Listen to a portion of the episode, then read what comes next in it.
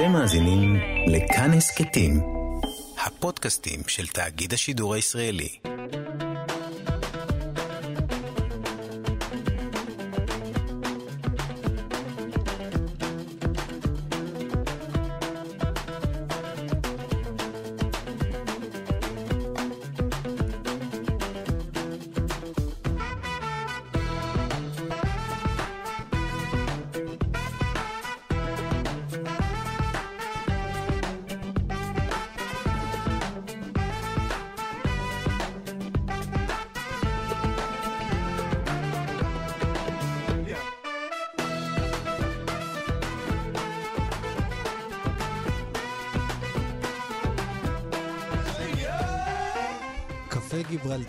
מגזין תרבות עם שורשים, אני אופיר טובול ואתם על כאן תרבות, 104.9 או 105.3 FM.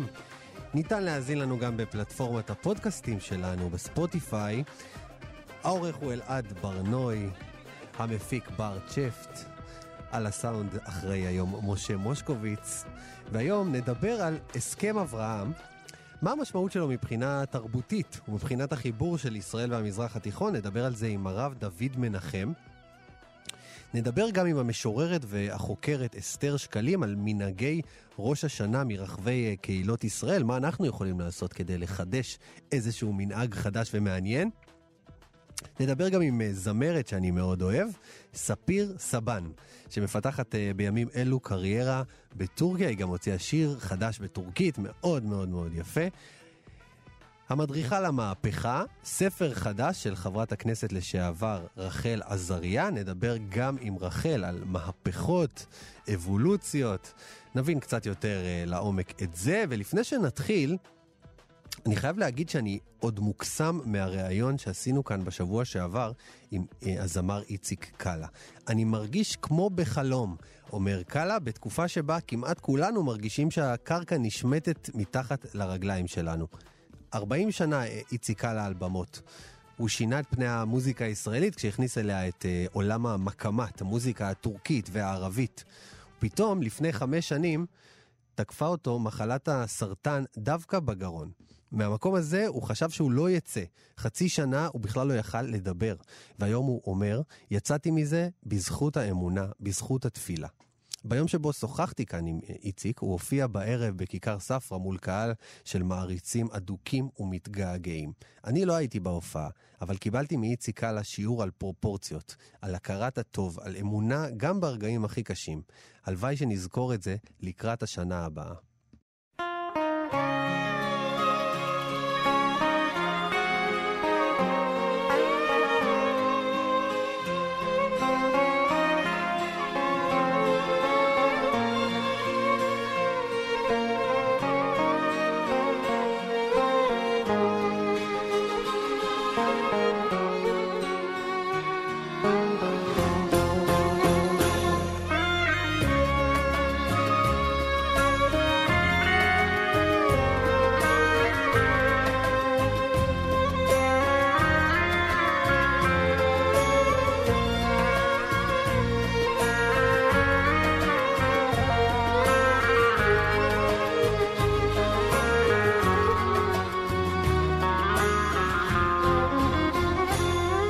אני נשבע באהבה שבטוב וברע אהיה שלך ורק שלך כי בשבילך ליבי נברא.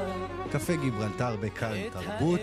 שמענו את איציק קאלה מחפש את הדרך. השבוע נחתם הסכם אברהם בין ישראל ומדינות המפרץ, איחוד האמירויות ובחריין. אחת התמונות שייזכרו מהמעמד היא אה, תפילת המנחה שהתארגנה שם על מדשאות הבית הלבן.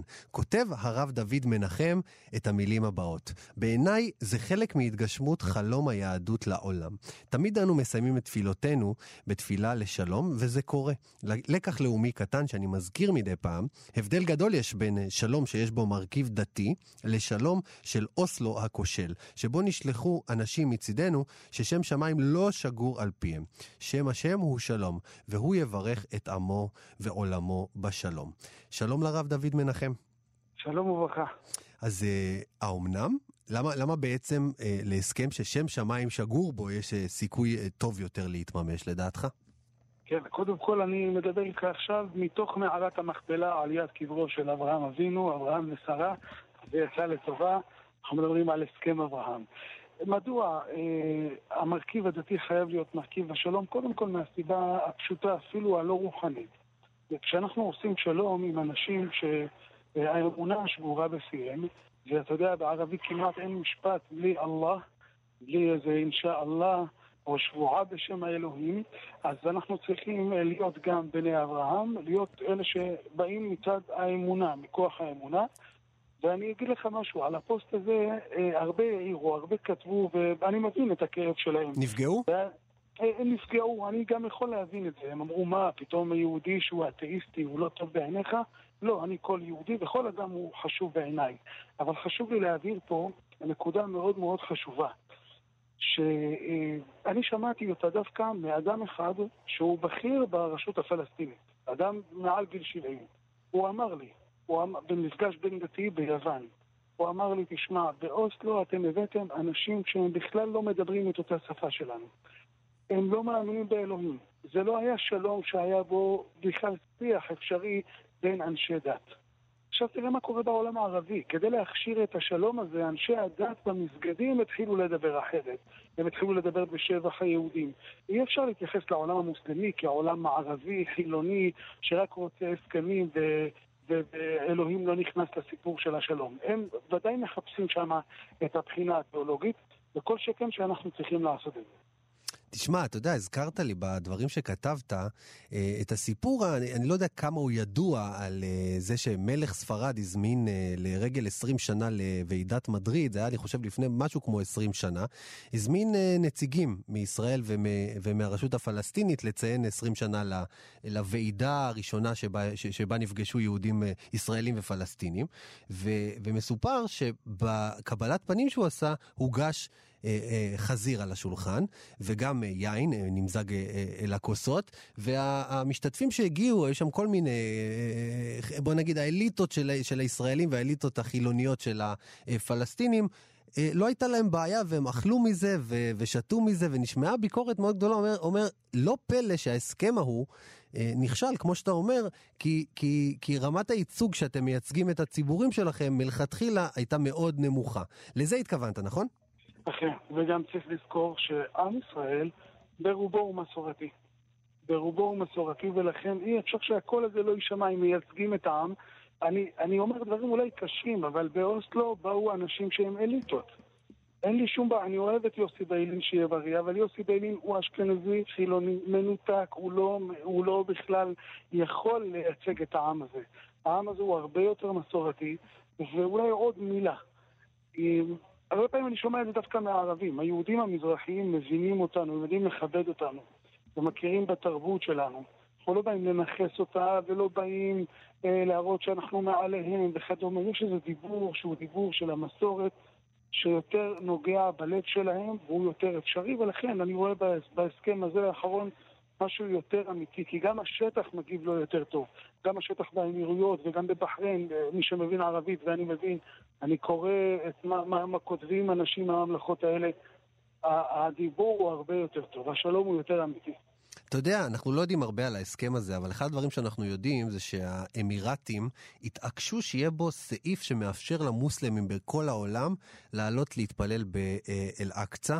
אה, כלומר, זה היה שם, וכלומר, מהצד הישראלי זה, זה תנאי שכובד ואמרו בסדר, מצוין, וגם קראו לזה הסכם אברהם, כלומר בני אברהם, ומדברים כאן על השורש שכולנו בסוף אה, אה, בני אברהם. יש פה, זאת אומרת, משני הצדדים, הפן הדתי הוא משמעותי בתוך הסיפור הזה. יחד עם שמכניסים את, ה, את מה, שאני, מה שאנחנו שנים תפסנו כ, כפצצת הנפץ הכי גדולה, שזה אה, הר הבית. נכון. נכון, אתה יודע, כל פעולה שיעשה מישהו, פעולה לאומנית נגדנו, הוא תמיד, הוא לא יאמר תחי פלסטין, הוא יאמר אללהו אכבר, זאת אומרת הוא בא בשם האלוהים. וזה שהם רוצים עכשיו לבוא להר הבית, זה מצוין, זה תלוי בהסברה שלנו. אם הם באים לבית השם כדי להתפלל, טוב מאוד, יש מדרש, אומר בפירוש על פסוק שבנימין יתברך בו. כתוב חופף עליו כל היום. זאת אומרת, יש השראת שכינה תמידית בבית המקדש. שואל המדרש, ועכשיו מה? עכשיו אין בית מקדש. אומר המדרש, עדיין, עדיין יש שם אנשים שקוראים בשם השם, אולי הם לא מעם ישראל. זאת אומרת, אם הם באים להתפלל, יש לזה מקום. והנה, להם זה מאוד מאוד חשוב העניין הדתי, וסוף סוף מדינת ישראל הואילה לצרף אנשים, אני לא מדבר על דתיים, אני מדבר על מסורתיים, אנשים שיש להם אמונה, שאלוהים הוא במרכז התודעה שלהם, וזה רוב עם ישראל, ולכן יש בזה ברכה גדולה שהם, שהאוכלוסיות האלו נפגשו שם. הרב דוד, אתה, לך יש ניסיון אה, בתחום הזה המעשי, כלומר, מה אנשי דת יכולים, רבנים, יכולים לעשות פרקטית היום כדי לקדם, לקדם אה, ולקרב את השלום, לאו דווקא עם איחוד האמירויות, אלא ממש אתה ירושלמי, אתה חי אה, בסביבה הזאת. מה אפשר לעשות, או מה אתה עושה כדי לקדם את השלום? אני חושב שהדבר הכי חשוב לכל אדם ולכל רב זה קודם כל ההסברה. ההסברה שהיהדות, כפי שהקדוש ברוך הוא דיבר עם אברהם, היהדות היא בשביל העולם. אנחנו לא רק בשביל עצמנו. כשהקדוש ברוך הוא פגש את אברהם אבינו, שעכשיו אני נמצא על יד קברו, הוא אמר לו, ונברחו בך כל, כל משפחות האדמה. וכל אומות העולם חייבים להיות משפחה. לא גויים, לא לאומים שרבים על גבולות, אלא משפחה. במשפחה יש יחס אחר, אפשר להתווכח. אבל אתה יודע, במשפחות שלנו מתווכחים כל השבוע, אבל לפני הכיבוש כולם מתנשקים ויושבים ואוכלים את הדגים של אימא ביחד. אז זה מה שצריך להיות בעולם. המסר שלנו לעולם זה כולכם משפחה. כולכם צריכים לגלות להיות אחים. ואנחנו עכשיו רק מסוגלים לדבר על תיקון האחווה שבין ישמעאל ליצחק, אי, בין היהודים למוסלמים, ובין יעקב לעשו, בין היהודים לבין העולם האדומי, הנוצרי, איך שנקרא לזה, יש סיכוי שעכשיו, מתוך שיש לנו כוח פוליטי ויש לנו עצמאות מדינית, שאנחנו נוכל לקדם את זה. אמן. וזה מעשה דתי בעיניי, מעשה דתי חשוב מאוד. אגב, זה מה שאנחנו נתפלל בראש השנה. אנחנו מתפללים על העולם בראש השנה, לתקן עולם במלכות שדי, שאלוהים יהיה מלך על כל עולמו, שהעולם יהיה עולם של שלום. בואו ננסה, ככה, שאלה אחרונה, אה, לצפות פני העתיד. נכון שהנבואה ניתנה לשוטים, אבל בכל זאת, אתה חושב שיש סיכוי שעכשיו אה, הדיסקט קצת יתחלף, קצת השתנתה הפרדיגמה, ושזה יכול להביא לפריצת דרך, אם, בוא נגיד, אם בהסכם, אם זה הסכם שלום קטן, אז בהסכם שלום הגדול והמשמעותי שלנו עם מי שחיים כאן איתנו בחלקת הארץ הזאת, אתה חושב שיש סיכוי לשינוי? אני מאוד מקווה, אני מקווה גם בשבילם שיהיה להם מספיק להבין את השכל שהם, הלא מבחינה פוליטית, הם שייכים לסעודיה ולבחריין, הם סונים. ומשום מה חלק מהם עכשיו מתלהבים מהחיבוק המזויף של איראן. איראן. אבל יש סיכוי שהם יהיו קצת חכמים, קצת נבונים, והם יבינו שהסיפור הזה הוא כבר ישן, והסכסוך ישן, וכל החק אל-עודה, זכות השיבה, זה דבר מיותר להעלות אותו ולדבר איתו, ואפשר עם, עם המדינות שמסביב. לפתור את הדבר הזה. אני אומר, אני תמיד אומר, אני לא פועל בשביל שלום, אני פועל קודם כל באזור שלנו להמעיט את הלהבות של המדורה. שתהיה קצת פחות, שקצת נשכח את הערווה, אחר כך שנשכח יש סיכוי גם כן לעלות על הכביש של השלום. חזק וברוך. אין מה להגיד, הלוואי שזה יתגשם, הלוואי שזה, אה, שזה יתממש, והנה מתחילה שנה, אולי עד ראש השנה הבא, בעזרת השם, נוכל להגיד, קרה פה איזושהי התקדמות משמעותית בנושא הזה. תודה רבה לך, הרב דוד מנחם. כל טוב, שנה טובה. סגור לבד עם עצמי, ולא יוצאת ביתי. אתמול הייתה עולמי, עזבה והיא לא איתי, נפשי בוכה ושואלת, ואין לי מי שעונה. אתמול פתחתי דלת, היום הכל פתאום שונה. נפשי טועה וזועקת,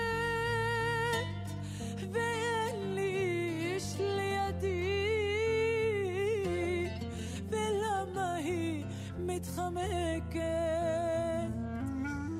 ואיך אני כאן לבדי.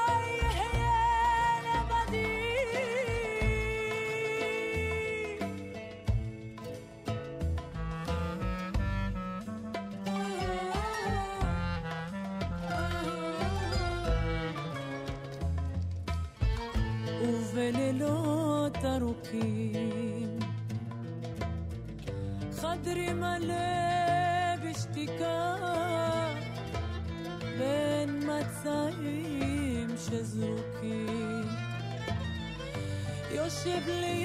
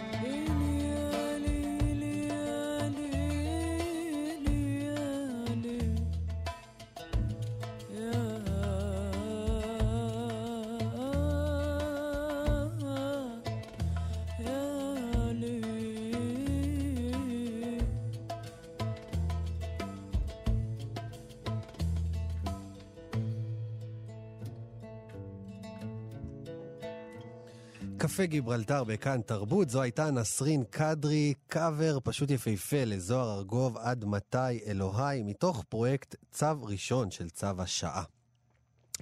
לכל מי שפעל או פעלה לשנות את העולם, לכל מי שרצתה או רצה לשנות את העולם, לכל מי שקיווה או קיוותה שאפשר לשנות את העולם, הספר הזה בשבילכם.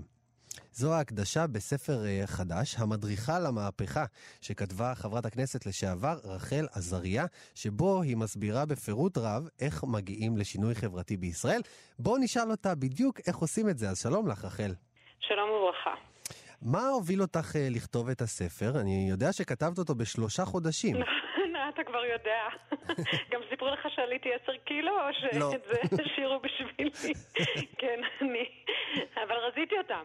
אמ, לא, אני, אני פרשתי מהכנסת בהרגשה שמשהו עמוק לא מתפקד, אמ, ואני מודה שאפילו אני לא, לא, לא חשבתי שזה, אתה יודע, יש שלוש מערכות בחירות וקורונה וכל הבלגן הזה, אבל היה ברור שמשהו עמוק לא עובד, ואני הרגשתי שיותר מכל אנחנו צריכים לגרום לאנשים להבין מה כן יכול לעבוד. גם כדי לייצר תקווה, כי מתוך ייאוש אי אפשר לעשות כלום, וגם פשוט כי אני חושבת שאם אנשים ידעו איך זה כן עובד, הם גם יוכלו לעשות, וגם זה יוכל לעזור להם להבין מה בפועל קורה במדינה. אה, תראי, את קודם כל מדברת על מהפכה. אני חייב לשאול אותך, האם זה מה שאנחנו צריכים? מהפכה? עד כדי כך? אז לא, אז אני חושבת, תסתכל על שורת ההמשך, שורת ההמשך היא צעד אחר צעד בדרך לשינוי חברתי בישראל. ואני חושבת, ש... אני, תראו, אני חושבת שצריך שינוי גדול בישראל. אני חושבת שאנחנו בתקופה מאוד מאוד לא פשוטה, אני חושבת שהאובדן הסולידריות, שאנחנו כבר יודעים המון זמן, אנחנו קוראים לזה שבטים, וכאילו קצת הפכנו את זה למשהו טוב, אבל uh, מסתתר מאחורי זה משבר אמון מאוד גדול, גם בתוך הציבור וגם בין הציבור לבין ההנהגה. אה, והשאלה היא איך אנחנו נבנה מחדש ונהפוך את השבטים האלה למשהו קוהרנטי, משהו שכן עובד ביחד, משהו שאנחנו יודעים איך לשתף פעולה. עכשיו, דבר כזה זו מהפכה. זאת אומרת, ביום שבו אנחנו נדע לעבוד ביחד, זו מהפכה, אבל כדי להגיע לשם צריך לעשות צעדים בדרך. ואגב, זה בכל נושא שעסקתי בו, אם זה בנושא של הורים לילדים קטנים. בסופו של דבר קרה שינוי מאוד משמעותי, מזה שאף אחד לא ידע שום דבר על הורים לילדים קטנים, היינו בכלל אוכלוסייה שאף אחד לא ראה אותנו, הילדים שלי כבר קצת גדלו, אבל בזמנו אף אחד לא, לא, לא הבין למה צריך אה, מעונות יום מסובסדים, או למה צריך אה, גני ילדים או צהרונים, וצעד אחר צעד, כל פעם נושא אחרי נושא אחר נושא, בסוף משנים אה, מציאות גדולה. אז זה לא מהפכה כמו שאנחנו מדמיינים את המהפכה הצרפתית או משהו, אבל זה שינוי גדול שהוא קורה בצעדים קטנים. בהחלט. את יודעת מה מעניין אותי בספר שדווקא את אה, אה, כתבת אותו? כי את התחלת את דרכך כאקטיביסטית. אה, מחאת העגלות, אני זוכר, ואחר כך גם אה, נושאים שקשורים לפמיניזם דתי, נכון. אה, והדרת נשים, ועוד ועוד ועוד ועוד. אבל בשלב מסוים, מה שמעניין הוא שאת נכנסת לתוך המערכת. אה, היית חברת כנסת, וגם, אה, אם אני זוכר נכון, בקואליציה. כלומר, היית, נכון. היית בממשלה, וגם יושבת ראש ועדת הרפורמות. בואנה, רחל, אני, אני יודע עליך די הרבה, את שמה לב? את מעריכה את זה? אני מאוד מעריכה את זה. אז- תהיתי אם אתה מקריא מוויקיפדיה. לא, לא, בכלל לא, בכלל לא, בעל פה לגמרי. יפה. אבל בכל אופן, מה שמעניין זה שהרבה אקטיביסטים, אחד הדברים שתמיד הפריעו לי, וכמו שאתה יודעת, אני כבר, כבר איזו תקופה בעולם הזה, זה שלהרבה אקטיביסטים אין תפיסה מערכתית. כלומר, הם חיים באיזשהו עולם מאוד אוטופי, ואז מגיעים לתוך, זאת אומרת, את מגיעה לתוך המערכת, למשל, את פתאום מוצאת שאת צריכה להצביע על דברים שאת לא מאמינה בהם. ו- ואת יודעת, יש, יש את המדרש היפה על, אה, על מה שיהושע אומר למשה. אה, אה, סביב אלדד ומידד. את זוכרת את המדרש הזה? הוא אומר לו כלאם, הוא אומר למורדים אה, אלדד ומידד, הוא אומר לו כלאם, והמדרש אומר, הטל עליהם צורכי ציבור והם קלים מעליהם. כלומר, באים מבקרים גדולים, במקום לכלוא אותם בבית הכלא, תן להם סמכויות, תן להם אחריות, ואתה תראה איך הם נעלמים, איך, איך כל המהפכנות פשוט מתפוגגת מאליה, כי מה שנקרא, מה שרואים מכאן, לא רואים משם. אז זה מה שמעניין בספר הזה, בעיניי. כי אז תראה, אה, הספר הוא מדבר, אני זה נכון, עשיתי מהלך, הייתי, אתה מספר על הזמן שהייתי בעיריית ירושלים, שגם אז הייתי חלק מהזמן בתוך הקואליציה, אבל עוד קודם הייתי במאבק נגד כביש חוצה ישראל, עכשיו אני מסגירה שאני כבר בת 42, כי אף אחד אחר לא היה במאבק לפני 20 שנה, והייתי במאבק למען חוק חופים, כל מיני, ואז הייתי מארגנת הפגנות, זאת אומרת הייתי ממש באקטיביסטים הארדקור, ועם הזמן הבנתי שהכוח נמצא בידי הפוליטיקאים, אם אנחנו רוצים את זה ובין אם לא. זאת זו המציאות, ככה המדינה הדמוקרטית עובדת. כשאנחנו מצביעים אנחנו מעבירים המון מהכוח שלנו אל הכנסת והממשלה. ואם אנחנו רוצים לשנות את מה שקורה, באיזשהו שלב אמרתי, במקום שאני אפגין מחוץ לחדר, אני רוצה לשבת בתוך החדר, סביב השולחן ולקבל החלטות. העניין הוא, האתגר הוא, שאני חושבת שהפער בין הציבור לבין מקבלי ההחלטות לבין הפוליטיקאים הוא מאוד מאוד גדול היום, וזה לא תמיד היה ככה. הרבה פעמים כשאני אומרת דברים כאלה, אנשים אומרים לי, אה, זה תמיד ככה. לא. יש שנים יותר טובות, הלכתי גם לראיין כל מיני פוליטיקאים לשעבר, יש שנים יותר טובות, יש תקופות שבהן המשמעת הקואליציונית היא פחות חד משמעית, יש תקופות שבהן השנאה בין השבטים הוא פחות, היא פחות קשה, וזה גם מאוד מקל. יש תקופות שעובדים יותר בשיתוף פעולה ושאפשר לשנות את המציאות בדרך טובה יותר, ובאמת בסוף הרבה מהשינוי קורה דרך הפוליטיקה. אז או שנכנסים לפוליטיקה, או שלומדים איך לעבוד עם פוליטיקאים. אחד הדברים שאני מדברת עליהם בספר, זה שלומר פוליטיקה זה איכס, זה, זה סבבה, אבל זה, זה מין פינוק שאנחנו ילדותי. לא באמת יכולים להרשות לעצמנו. כן, זה, זה, זה בסדר, הלוואי והיינו יכולים לומר את זה, וכל העולם היה מתקיים כמו שאנחנו רוצים, והכל היה בסדר. אבל, אבל ברגע שאנחנו אומרים את זה, ואנחנו לא משפיעים על הפוליטיקאים, ולא באים לדבר איתם, ולא באים לשכנע אותם, אז בסוף מה שאנחנו רוצים לא קורה. ולכן הספר, המטרה הגדולה שלי הייתה שני, שני, שתי, שתיים או שלוש מטרות. אחת זה פשוט להסביר לאנשים איך הם יכולים להשפיע, לגרום לאנשים להבין שהם יכולים, וגם מה הם צריכים לעשות. והדבר השני זה פשוט לייצר תקווה. אני חושבת שאנחנו בתקופה שבה אנשים כל כך מיואשים מהמציאות, אבל הנה, הם הצלחנו לעשות אחד, שתיים, שלוש, ארבע, באמת, זה מחאת העגלות, שינינו דברים, אה, מאבק בהדרת נשים, אה, אה, חוק הכשרות, עצרנו, זאת אומרת, פירקנו את מונופול הכשרות של הרבנות, אה, חוק חופים, באמת הרבה, המון דברים שאני פשוט מתארת בספר אחד אחרי השני, איך מקימים בית ספר בשכונה, איך אפשר להשפיע על מה שקורה בעירייה, זה הכל אפשרי. עכשיו, זה לא שזה קל, זה לא שזה קורה בקלות, זה לא שבאים ואומרים ואז מישהו כותב פוסט בפייסבוק והמציאות משתנה. או באים לאיזושהי הפגנה והמציאות משתנה, אז הכל צריך להיות מאוד שיטתי, אבל זה לגמרי לגמרי אפשרי. אני חושבת שככל שאנשים ירגישו שהכוח חוזר לידיים שלהם, אנחנו בתקופה של אה, מה שנקרא חוסר אונים נרכש. אנחנו כמו, יש לי תואר ראשון בפסיכולוגיה, אז לומדים שתינוקות, אם נותנים להם לבכות המון המון זמן, באיזשהו שלב הם מפסיקים לבכות במצבים קיצוניים. כי הם לומדים שאין טעם, הם צועקים ואף אחד לא ייגש אליהם. זה, זה קורע לב. אני חושבת שבאיזשהו מובן אנחנו מרגישים שאנחנו חיים בחברה כזאת, שאנחנו, בטח סביב הקורונה, למה סגר, למה עכשיו, איך זה אמור לקרות, מה המנהיגים עושים. יש לנו איזה מין תחושה שאנחנו שואלים, מבקשים, צועקים, בוכים, ואף אחד לא ניגש אלינו. מצד שני, אנחנו גם חברה שהיא מאוד uh, מוחה. כאילו, זאת חברה שאנשים מפריע להם משהו, אז הם יוצאים ומוחים ומתארגנים, ויש פה באמת, כמות המחאות החברתיות שיש כאן היא, היא פשוט באמת, אפשר למלא תוכנית שלמה רק ממחאות נכון. שקמות ונופלות כאן אה, מדי שבוע, אבל בואו בוא ננסה לקחת, אה, רחל, איזשהו case study. אני אתן case study משהו משלי, בסדר? כן. נניח אני רוצה לשנות אה, דבר מאוד משמעותי, ואני רוצה שתלמידי ישראל ילמדו בבתי הספר על חכמי ספרד והמזרח ועל ההיסטוריה של יהדות המזרח, כן? איך אני עכשיו גורם לזה לקרות? שנים אנחנו מנסים, ומאוד מאוד קשה. איך, איך גורמים לזה לקרות? תני לי איזה כמה טיפים. אוקיי, okay, אז השלב הראשון, לכל מאבק או לכל מהפכה חברתית צריך שלושה דברים. לובי, שטח ותקשורת. עכשיו, תקשורת זה משהו שאנחנו מבינים, גם אתה מבין, אבל לובי ושטח זה שני דברים שהם עקב אכילס לדעתי במאבקים בישראל. מה זה שטח? זה אומר לשכנע המון אנשים.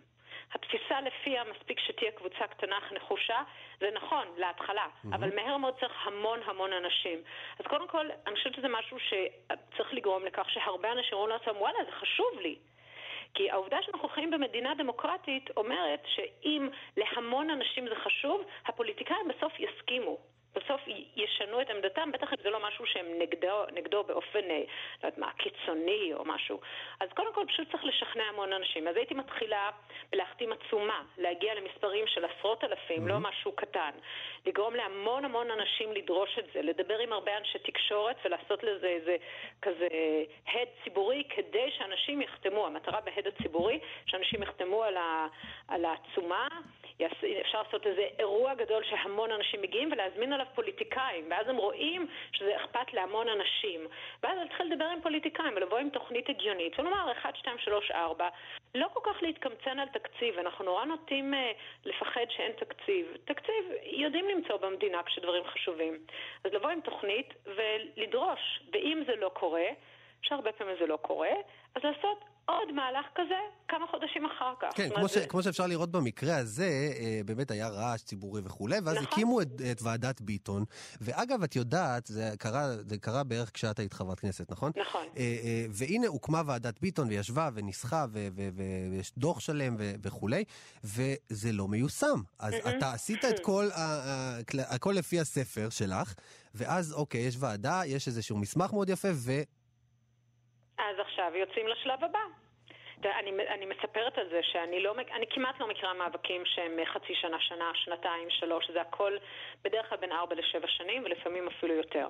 זאת להקים ועדה, קודם כל זו דרך קלאסית לקבור מחאה, והמטרה mm. היא לגרום לכך שזה לא יקרה. זאת אומרת, קמה ועדה מעולה, לא לרוץ ולחבק ולנשק את הפוליטיקאי שמקים את הוועדה, זו גם טעות של הרבה פעילים חברתיים שהם כאילו נורא נורא מתלהבים שמישהו מקשיב להם, הם רק לא מבינים שהולכים למרוח אותם עוד uh, חצי שנה. הוועדה יושבת, יש מסקנות, עכשיו יוצאים למחאה הבאה. עכשיו זה קשה, כי זה כל פעם להרים מחדש מחאה שכבר הפוליטיקה הצליחה לגרום לה לדעוך, אבל אין ברירה, רק ככה אפשר לשנות את המציאות. אז זה, זה לוקח זמן וזה מאמץ, וזה לוקח יותר זמן ממה שהיינו רוצים, וזה יותר קשה ממה שאנחנו רוצים. ואני אגיד לך שגם לפעמים זה מאוד מאוד כואב. זאת אומרת, מאבקים חברתיים הרבה פעמים מוצאים הרבה ג'יפה, ואנשים אומרים עליך דברים איומים ונוראים, אתה גם ספגת לא מעט כאלה, אה, אבל בסופו של דבר כשמצליחים לשנות זו באמת... זו באמת חוויה, כמעט, אני מספרת על זה בספר, שזה, אני, אני סוג של מכורה. זאת אומרת, אני עשרים שנה... כן, זה לא משהו שאנחנו בוחרים, אה, בוחרים בו בדיוק. לגמרי. נשאבים ו... לזה מאוד. נכון, נשאבים, וזה פשוט, זה, זה, בסוף זה מי שאני. וגם כשהייתי בפוליטיקה, וגם כשהייתי פעילת ציבור, וגם כשהייתי בעירייה, בסופו של דבר... זה אותו דבר, זאת אומרת, אותו דם זורם בקרבי, וגם אותן שיטות עבודה מאוד מאוד, מאוד מאוד דומות. כשרוצים לעשות דברים לטובת הציבור, גם בפוליטיקה, מצאתי את עצמי משתמשת באותם כלים שלמדתי במאבקים לשינוי חברתי. אז לסיום, רחל, את חושבת, זה ספר אופטימי בעינייך? מאוד. מאוד אופטימי. קודם כל, אני מספרת על כישלונות, ויש, אה, וחלקם ממש קורעי לב, אני מודה. אה, אבל יש לא מעט הצלחות. תני איזה כישלון אחד. אין לנו המון זמן, אבל אני חייב איזה, כישלון אחד. אחלה כביש, בינינו אחלה כביש. הוא נסלל. אה, בוא נדבר על זה. אתה יודע איזה פקקים אנחנו עומדים כי לא, לא השקיעו בתחבורה ציבורית? המאבק למסורבות גט. לא הצלחנו שם. זה כמו חור שחור. כל מה שעושים נשאב פנימה. ולא לא, לא הצלחנו. עשינו הכל כמו שאתה אומר by the book, לא הצלחנו. ואת עדיין אופטימית. כן, כי בסדר, סיפרתי על שני כישלונות, אני יכולה לספר על המון הצלחות אחרות. אה, אבל אני חושבת שבעיקר הוא אופטימי כי הוא מחזיר את הכוח לציבור. הוא נותן לציבור את, ה, את הידיעה ואת הכלים להשפיע במה שחשוב לנו להשפיע. ואני חושבת שכשבן אדם יודע שהוא יכול להשפיע על המציאות, אז זה, זה עולם אחר לחלוטין מאשר החוויה של מין חוסר אונים אחד גדול שאנחנו נמצאים בו. אז אה, אני מאוד מקווה שאנשים אה, יקראו את הספר. מבחינתי הספר הזה הוא סוג של שליחות, אה, כשהמטרה היא שהוא יעזור באמת לשנות לטובה את המציאות במדינת ישראל. אני מאוד אוהבת את המדינה שלנו ואני חושבת שיש לנו עם מדהים ואזרחים מדהימים במדינה שלנו ואני חושבת שאנחנו צריכים uh, קצת עזרה, אבל אנחנו נוכל... Uh, לא יודעת, אני גם הקדשתי, אמרת למי הקדשתי את הספר, הקדשתי אותו גם לסבא וסבתא שלי. Uh, שסבתא שלי הלכה לעולמה בזמן שכתבתי את הספר, והם היו מדור המייסדים. Uh, הם לא גרו בארץ, uh, אבל הם, הם התנהגו כמו דור המייסדים, עזרו מאוד, וסיפור ארוך אני קצת מספרת בספר. Mm-hmm. והדור ההוא, הוא ידע שהמציאות היא בסיס למשא ומתן. הוא ידע שהבלתי אפשרי הוא אפשרי. זאת אומרת, הם לא חשבו שמה שיש זה מה שיש. ואנחנו כאילו חיים בתחושה שמה שיש זה מה שיש. לא. אם אנחנו הולכים ועושים את העבודה כמו שצריך, המציאות תשתנה. המדינה הזו לא קמה כי מישהו אמר, נכון. כי מישהו אמר זה לא יקרה, או כי מישהו אמר זה לא בסדר שהיא לא קמה. היא קמה כי אנשים הלכו להקים את המדינה. אני חושבת שהיום אנחנו בשני הקצוות, או שאומרים זה לא בסדר שזה לא קורה, זה לא באמת עוזר לנו לשנות את המציאות, או שאנחנו אומרים אין מה לעשות, זה לא יקרה. ובעיניי המציאות משתנה כשאנחנו פשוט הולכים ועושים את השינוי הזה, ואני מקווה שהספר הזה יעזור לזה לקרות. תודה רבה לך, אני גם uh, מצטרף לתקווה שלך, חברת הכנסת לשעבר רחל עזריה, מחברת הספר המדריכה למהפכה, אחלה מתנה לחג, שתוכלו למצוא בכל חנויות הספרים. שנה טובה. שנה טובה ומבורכת.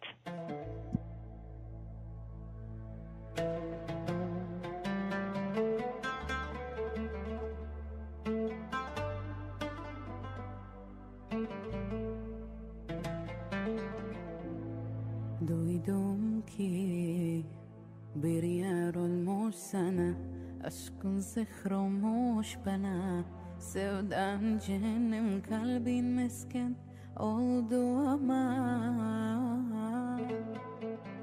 Umrum demeona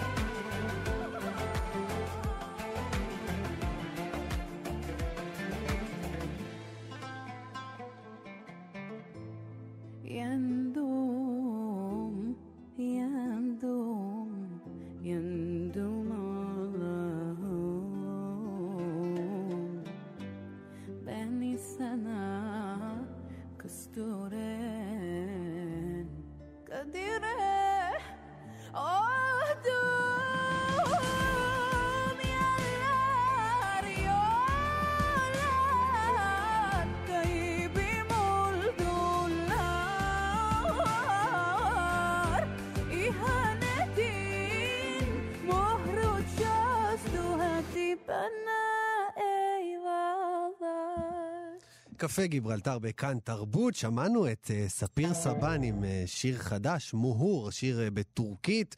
ואת ספיר סבן אתם אולי זוכרים, בטח שאתם זוכרים בתור הזוכרה של העונה הרביעית של אה, The Voice. אני לפחות לא יכול uh, לשכוח את הרגע הראשון שהיא עלתה להופיע, כשהיא שרה שם את, uh, uh, יחד עם שלומי שבת, את בבאים בטורקית, הקלאסיקה הטורקית, זה היה וואו, אני זוכר שקיבלתי את זה ואנשים שלחו לי את זה מכל מקום, אתה חייב לשמוע, אתה חייב לשמוע, לראות. והיא הייתה אז בסך הכל בת 21, עברו בינתיים חמש שנים, והנה איתנו על הקו, שלום ספיר. שלום, מה המצב? מה העניינים? מה שלומך? איך את? בימים כאלו. מתארגנים לחג, מתארגנים לחג. מתארגנת לחג? עושה הפרשת חלה? כן. באמת אני עושה הפרשת חלה. כן, כן, דווחתי, דווחתי. מה קורה? בסדר, תגידי, איך הגעת אה, לשיר בטורקית? האמת שזה משהו שקיים מבית, אבא שלי טורקי, אה, כן? אבא... כן, אבא שלי וסבא שלי, אה, זיכרונו לברכה, אני עוד לא בעיקולים שהוא לא פה, הם נורא השרישו בנו את המוזיקה הזאת, הם היו מדברים ביניהם בטורקית.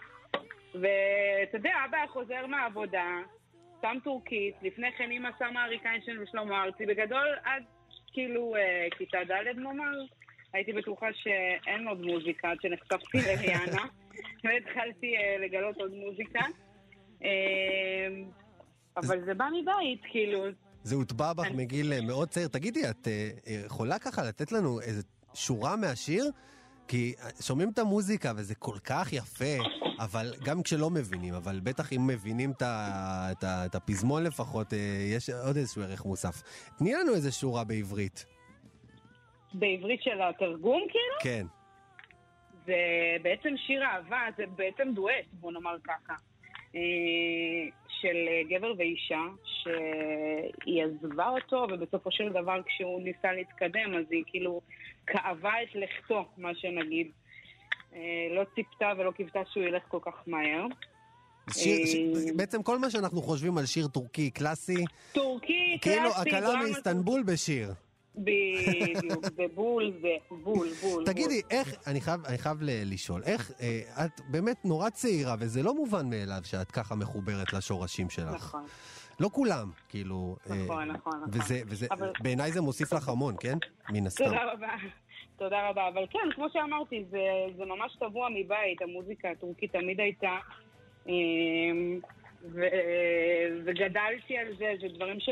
אתה יודע, אני כאילו בת 26 וזה שירים בני 35, אה, 40 שנה, וזה נראה לי כאילו מובן מאליו, לאהוב את זה ולהתחבר לזה. תגידי, לחלוטין. תגידי, ספיר, את uh, בונה לקריירה בטורקיה? כאילו, יש, יש כבר השמעות וכאלה? יש השמעות, הופעתי בטורקיה לפני הקורונה. אה, באמת? יש לי שם איפה? אה, ארבע... באיסטנבול. איזה כיף. מה, כאילו, תארי לי. קודם כל זה אושר גדול, אתה יודע, אני לא אשקר שבהתחלה מי שלא מכיר קצת לא מבין וקצת מפקפק. ילדה צעירה מישראל שרה בטורקית, כאילו מה קשור? אבל uh, כשאני יורדת מהבמה תמיד uh, מחכים ואומרים לי שאני מסוג הקולות שהיום כבר אין בטורקיה. טורקיה, המוזיקה בטורקיה היום היא ממש כאילו מוזיקת פופ לעומת מה שאני גדלתי עליה. אז זה כיף גדול לשמוע שאת הקול הזה כבר אין. ושאני מביאה ותגידי, קיבלת, קיבלת תגובות שם, משהו בתקשורת, או, או איזה שהם... אה, היו לי אה, ארבעה אה, כתבות שער, שפה לא דיברו עליהן באופן מה זאת אומרת? ארבע כתבות שער, איפה, בטורקיה, באיסטנבול? בטורקיה, שאת כן, מופיעה לא, שם? לא רק. וואו, כן, זה כן. מדהים. אז הייתי עושה ראיונות בתקשורת, זום, טלוויזיה. די. אה, זה מובן, זה מובן. יחסי ישראל-טורקיה אני לחלוטין מבינה. דרך אגב, אני לא יודע אם, אה, אם את עודכנת, אבל התוכנית של אברהים תתליסס, איבו שואו, את יודעת מה זה, נכון? בטח גדלת על זה. אוקיי. היא חוזרת. מגניב. אז יכול להיות שטוב... רגע, לטובת המאזינים, חלקם שלא יודעים על מה אני מדבר, זו תוכנית המוזיקה המובילה ביותר בטורקיה, של הזמר הגדול ביותר, אברהים תתליסס, שלפני כעשר שנים בערך. אה, הוא נורא בראש, והוא שרד כן. את זה, והוא לא שר מאז כמובן, אבל הנה עכשיו התוכנית, הודיעו, בגרון, בדיוק כן. עכשיו הודיעו ש, אה, שהתוכנית שלו חוזרת. אז מה את אומרת, יש סיכוי שתופיעי שם? זה נשמע לי כמו חלום. ברור, יש סיכוי להכל, never uh, say never. Uh, כן, האמת שכשאני הופעתי בטורקיה, uh, ניסו להפגיש בינינו, אבל לצערי הוא היה בבית חולים. אה, מעניינים אה, רפואיים, אבל אה, אתה יודע, כשאחרי האודישן הראשון, אברהים העלה אותי בפייסבוק שלו, ברשתות החברתיות, די. באינסטגרם. איזה בוודאי, יופי. זה היה מאוד מדובר, שהוא העלה את ה... גם את האודישן הראשון וגם את האודישן אה, של הגמר, זאת אומרת, את הביצוע של הגמר, שרתי את איידי סוילה. אה, נכון. הוא העלה את זה וכתב, בת שלי, אני גאה בך, וזה היה ממש יופי. ממש מרגש. איזה מרגש, אז uh, הנה, אולי תופיעי באמת באיבו שואו, זה נשמע לי מדליק לגמרי. בעזרת השם, ואיך שהשמיים ייפתחו. איך שהשמיים ייפתחו, כן, והכל יחזור, אז את טסה לטורקיה, אה, לעוד הופעות וכאלה. בואי נדבר על ההופעות שעשית, אה, את יודעת, יש שני, שני דברים. א', ההופעות שלך עם תזמורת מזרח ומערב של תום כהן, שהיו נכון. יפהפיים. ושתיים, שאת יודעת שיומיים. לפני, לפני שהתחיל הסגר הראשון על הקורונה, אני ראיתי אותך ב"זה אני".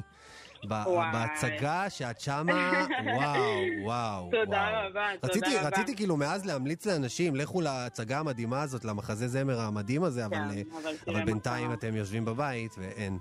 אבל נכון, וואו, איך, איך הייתה. החוויה? האמת שזה מדהים, זו הזדמנות מדהימה, אתה מגלה בעצמך דברים חדשים, זה לחלוטין כיף גדול. אה, זה ממש מבאס שזה נגמר, ממש מבאס הסיטואציה הופסק, הזאת. זה עוד אבל, יחזור. אה, בדיוק, בדיוק. אבל איך היה, להיות. אה, איך היה להיות שחקנית? זו התנסות ראשונה שלך? זו התנסות ראשונה שלי, ובעזרת השם שלא תהיה האחרונה, התאהבתי בבמה מצד אחר שלה, גיליתי בעצמי דברים שלא ידעתי שקיימים. לא ידעתי שאני יכולה לשחק, כאילו, לשיר אני יודעת, אבל אה, לשחק זה היה מאוד מאתגר ומאוד כיף, ואני שמחה על הזכות. קאסט מדהים, מאור זגורי, אחד האנשים הכי מוכשרים ומדהימים שיצא לי. לעבוד איתם. אה, אתה יודע, זה כיף, זה כיף. גם המחזמר, גם הסיבוב הופעות שהיה סולד אאוט בטורקית, פתאום לגלות כמה אנשים מחוברים ואוהבים את המוזיקה הטורקית. כאילו, אתה יודע, חשבתי שאני לבד, תמיד הייתי הילדה המוזרה ששומעת טורקית. זה לא לגיטימי שהילדה בת אה, 15-16 שומעת אברהים שלפני אז 15 שנה. אה, אבל אה, כן, יאללה, לסיום.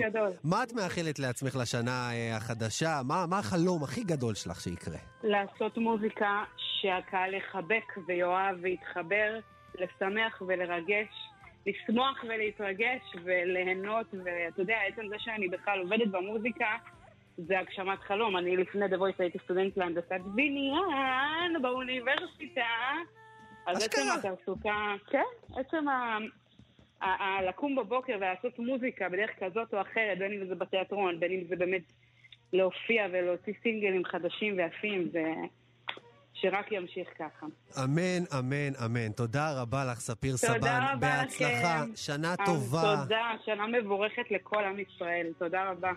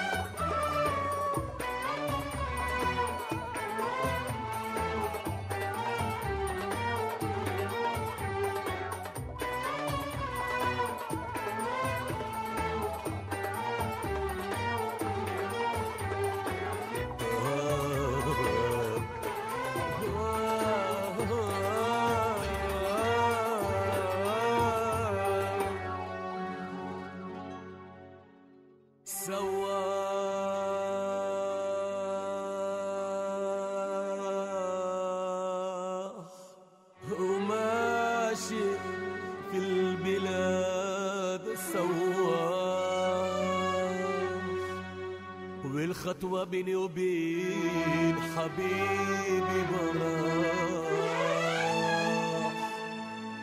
مشوار بعيد.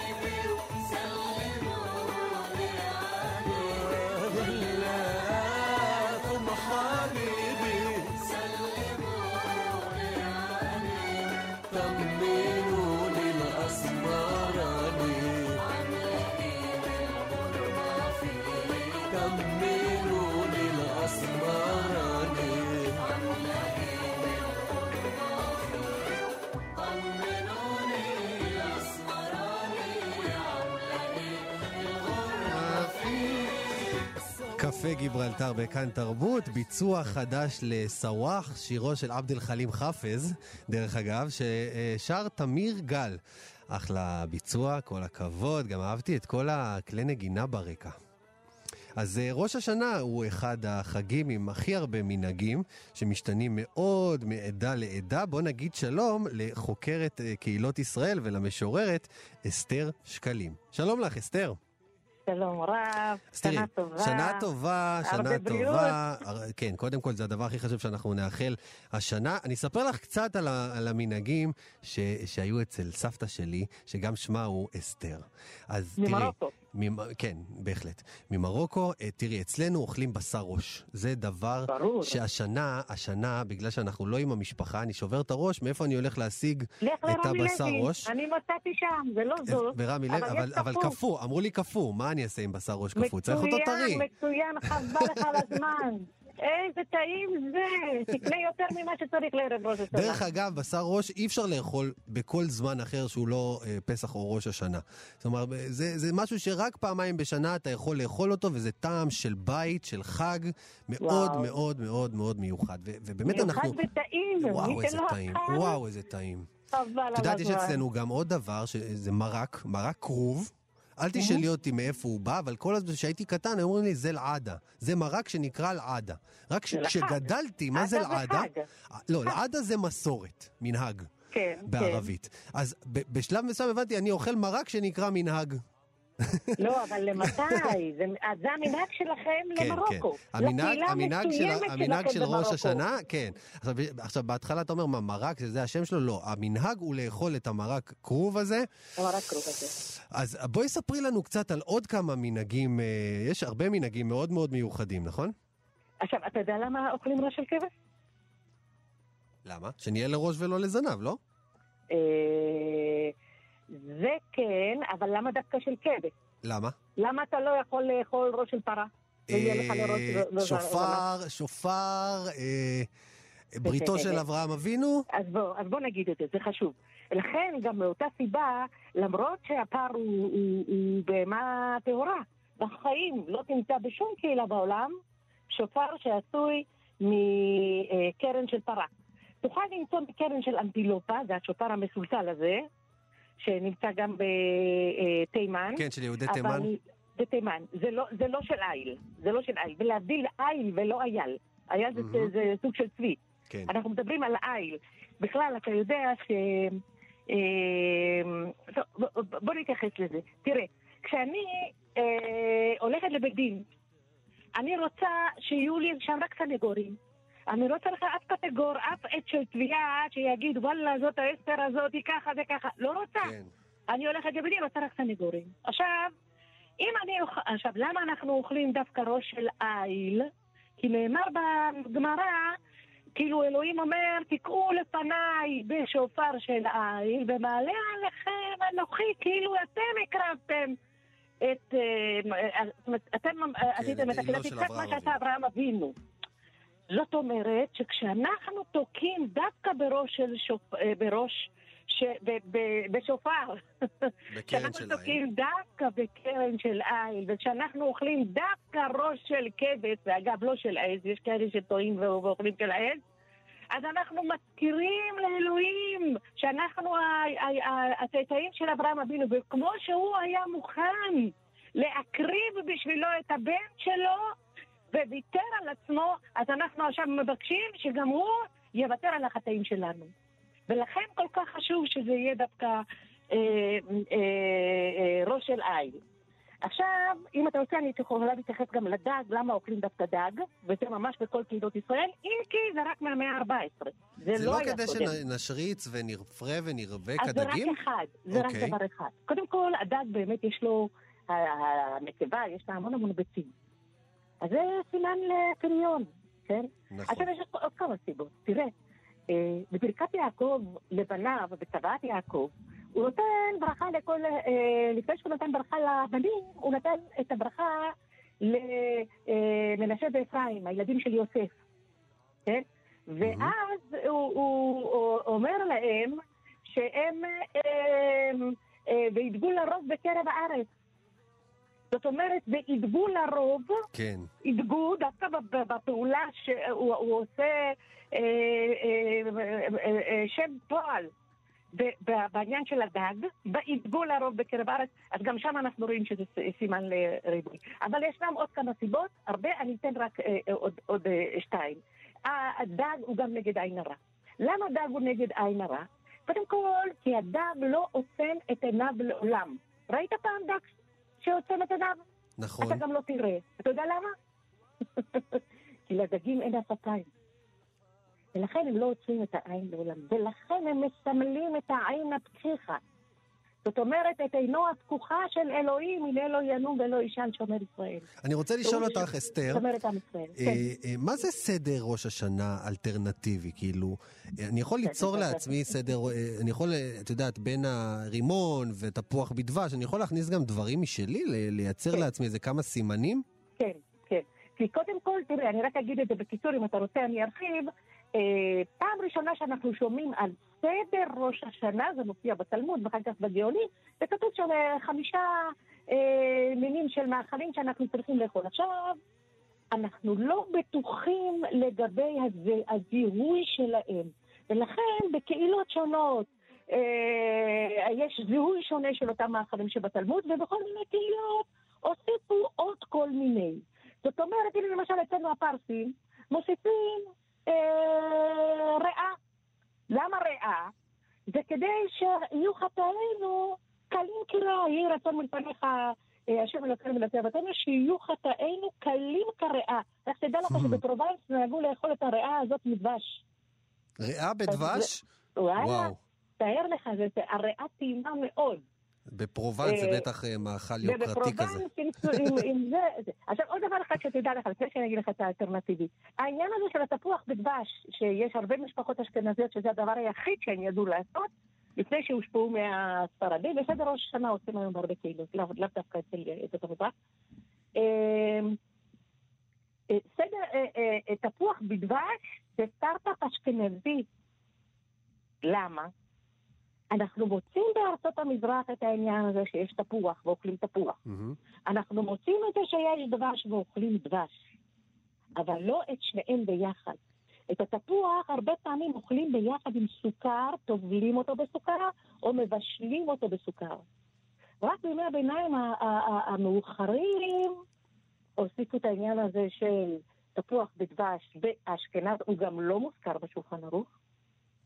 ואחר כך, אה, אחר כך, אתה יודע, כש- אומץ על ידי כולם. אומץ על ידי כולם ועבר. עכשיו, מאחר שאין אה, סדר אה, מדויק ואחיד בכל קהילות ישראל, אז גם אתה יכול להוסיף. אתה יכול למשל, אני לא יודעת, אם מישהו אה, מציק לך, אתה יכול לאכול חסה. אתה יכול להגיד חסה כדי שיחוסו עליי למשל? שאשתי תחוס עליי, שהבוס שלי יחוס עליי, שהילדים שלי יחוסו עליי, לא יודעת. עכשיו בתקופת הקורונה אתה יכול לאכול אורז. אתה יכול להגיד שנזכה ונארוז לחו"ל. ל- כן, אתה- יכול, כן? אה, אתה- יכול, אה, יש עוד המון אה, יכול לשתות- אפשרויות, לשתות. בירה קורונה, שיעבור מאיתנו הקורונה הזה. כן, אתה יודע, תימנים, אוכלים צחוג, שישרפו אויבינו. אני לא יודעת, הם לא חייבים, טוב, אבל... תראי, אה, אה, זמננו ממש ממש כמעט כמעט כמעט נגמר, אבל אני לא מוותר על השיר שהבטחת כן. לקרוא לנו. כן, כן.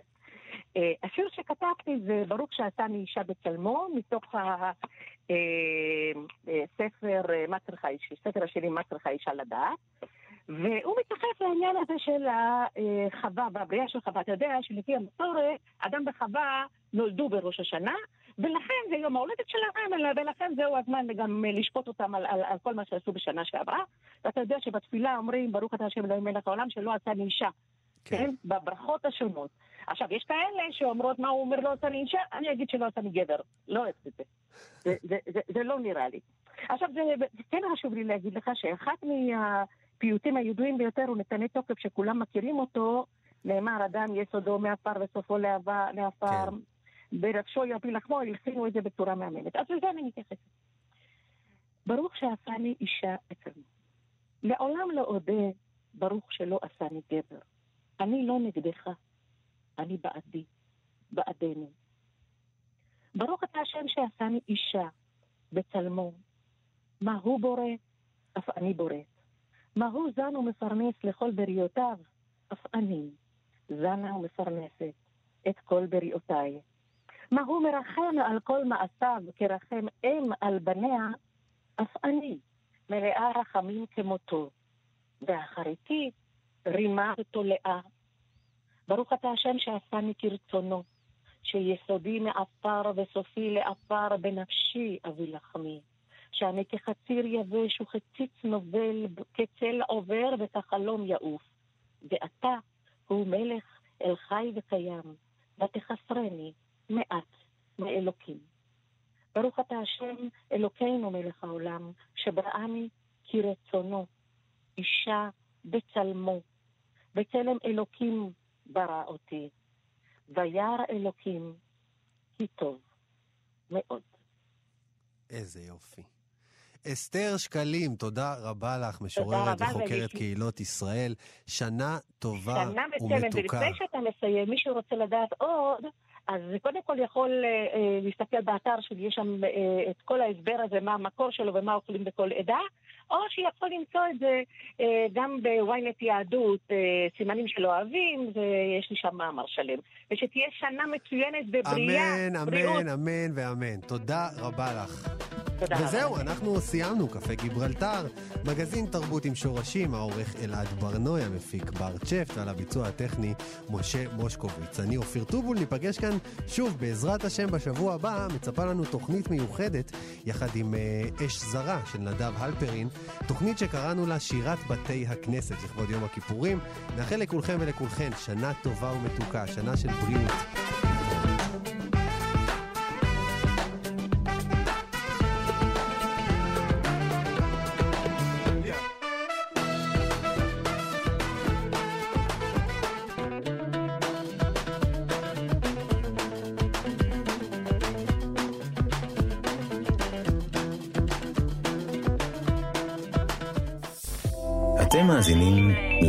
הסכתים, הפודקאסטים של תאגיד השידור הישראלי.